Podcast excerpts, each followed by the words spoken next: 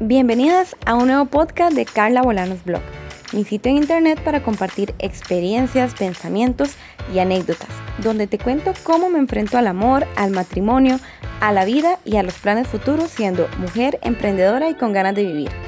En cada entrada del blog comparto cosas nuevas que voy aprendiendo y otras que he aprendido con el pasar de los años, pero todas me han ayudado a ser mejor persona y mejor mujer. Espero te ayuden a vos también para que así podamos juntas aprender cómo enfrentarnos a la vida. ¡Empecemos! ¿Qué hacer cuando el tiempo no alcanza? No sé si a vos te pasa, pero yo, a pesar de que procuro organizar mis tareas diarias, muchas veces al final del día termino sintiéndome frustrada y culpable por no haber podido hacer lo que tenía planeado. Y creo que las mujeres, por el solo hecho de ser mujeres, sentimos culpa una gran parte del tiempo cuando algo no sale como lo planeamos. Desde el dos mil dieciséis trabajo el cien por ciento de mi tiempo en casa. En ese momento vivía con mis papás y mis hermanos. Trabajaba todo el día en mi cuarto a la par de la cama, con un mueble viejo de una máquina de coser y una silla del comedor que improvisé como área de trabajo en lugar de un escritorio. Y en ese momento, como hija, las tareas del hogar no eran mi responsabilidad, qué descaro el mío, ya sé. Pero en general, mi mamá se encargaba de hacer todo lo de la casa. Así que básicamente mi tiempo era organizar mi día de trabajo, mis actividades personales y ver a mi novio, que es mi actual esposo. Sin embargo, a finales del dos mil diecisiete, cuando me casé, la vida se volvió una carrera contrarreloj, donde tenía que barajar mi tiempo entre el trabajo, las tareas del hogar, mis actividades personales, tiempo de pareja y descansar. Y en el dos mil diecinueve, cuando quitaban el agua todo el día, todos los días, las mañanas se convertían en un maratón para lograr lavar, ordenar y limpiar todo lo que había quedado sucio del día anterior, antes de las diez de la mañana, que nos volvían a quitar el agua por racionamiento en el verano. Hubo momentos en los que tenía que enviar cotizaciones, contestar llamadas de clientes, mientras lavaba platos y echaba ropa en la lavadora. Y aunque no suene a tragedia griega, muchas veces la frustración de no poder salir adelante con todo se apoderaba de mí. Pero un día mi esposo me dijo: si usted fuera a trabajar a un lugar, se iría desde las seis de la mañana y regresaría hasta las siete u ocho de la noche. Y en todo ese tiempo no podría lavar platos, recoger, cocinar o hacer otra cosa de la limpieza. Y no se sentiría culpable por no hacerlo porque anda trabajando. Así que no se sienta mal por dedicar su tiempo a hacer lo que realmente debe hacer. Y bueno, debo admitir que cambiar el chip es complicado. Sin embargo, de alguna forma eso me dio un poco de tranquilidad o paz respecto a las labores del hogar. Ahora, si necesito salir, sentarme a trabajar en la computadora o hacer algo importante, los platos sucios se pueden quedar ahí y esperar para después. Sin embargo, en mi casa procuramos mantener un equilibrio entre la limpieza y el trabajo, pero aún así hay días en los que todo se desordena solo. Y es que ahora, con todo lo del confinamiento, muchas mujeres en todas partes del mundo han tenido que barajar su tiempo entre el hogar y el trabajo, todas con realidades, familias y retos distintos a los cuales enfrentarse todos los días.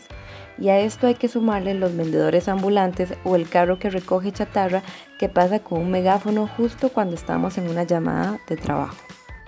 Pero al final, entre todas las tareas del trabajo, la casa, la familia, el tiempo de pareja y el tiempo para nosotras, lo que realmente importa es que al terminar el día podamos sentirnos en paz y campeonas por haber sobrevivido y disfrutado un día más de vida. Videos, consejos, tips y métodos para ser más productivas hay montones en internet, ya sea en la vida normal o en la nueva normalidad que el confinamiento ha traído. Al final de todos esos consejos hay que agarrar lo que mejor se aplique a nuestro estilo de vida y hacerle los ajustes necesarios para poder cumplirlos en la medida de lo posible. A mí me gusta trabajar por bloques de tiempo y me ayudo con la aplicación de calendario que trae el celular o la de Google, que también puedo verla en la computadora. De esta forma puedo asignarle un tiempo a cada tarea que quiero realizar. Por ejemplo, si voy a lavar los dos baños de mi casa, puedo asignar una hora de la mañana y puede ser que dure más o que dure menos, pero al tenerlo anotado en un formato digital, puedo ajustarlo en el calendario y acomodar el resto de las tareas siguientes. Y como siempre hay imprevistos, muchas veces lo planificado no sale al cien por ciento, pero en lugar de sentirme mal puedo correr la tarea al día siguiente o para cuando sea conveniente. Yo misma puedo crear mi método y poner colores a las diferentes actividades, crear diferentes recordatorios, y cuando no encuentro tiempo para algo, pero quiero hacerlo, la app de Google me permite desarrollar metas y encontrar espacios dentro de mi agenda para cumplir con las metas que quiero hacer, pero que a veces no encuentro el tiempo para hacerlas. Sin embargo, si hoy no pudiste terminar una tarea, tranquila, mañana tendrás más tiempo para hacerlo. Si la cocina, la casa, los niños y hasta el esposo no están impecables, tranquila, esas tareas son de nunca acabar y de hambre nadie se va a morir mientras en la refrigeradora o la alacena haya algo práctico que comer. Dejemos la culpa para cuando realmente debamos sentirla, pero con la carga y los retos del día no es sano que la frustración se apodere de nosotras. El día solo tiene veinticuatro horas y de esas veinticuatro mínimo deberíamos dormir siete para que nuestro cuerpo y mente descansen como se debe. Si trabajas de ocho de la mañana a seis pm, ahí utilizas diez horas de tu día en producir económicamente tu sustento, así que las poquitas horas que quedan libres al día no las desperdicies sintiéndote mal o culpable por no poder estirar el tiempo.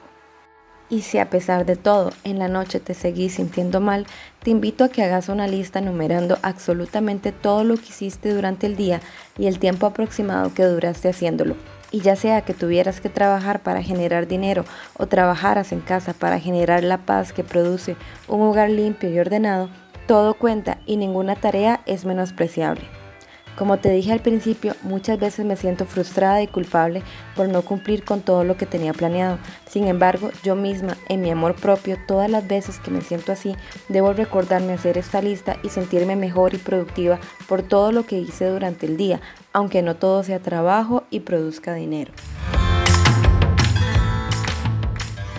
Si te ha gustado este blog, te sentiste identificada o crees que puede ayudarle a alguien más, no dudes en darle like y compartirlo.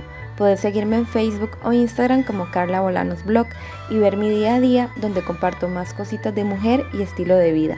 Gracias por leerme y nos hablamos pronto. ¡Chao!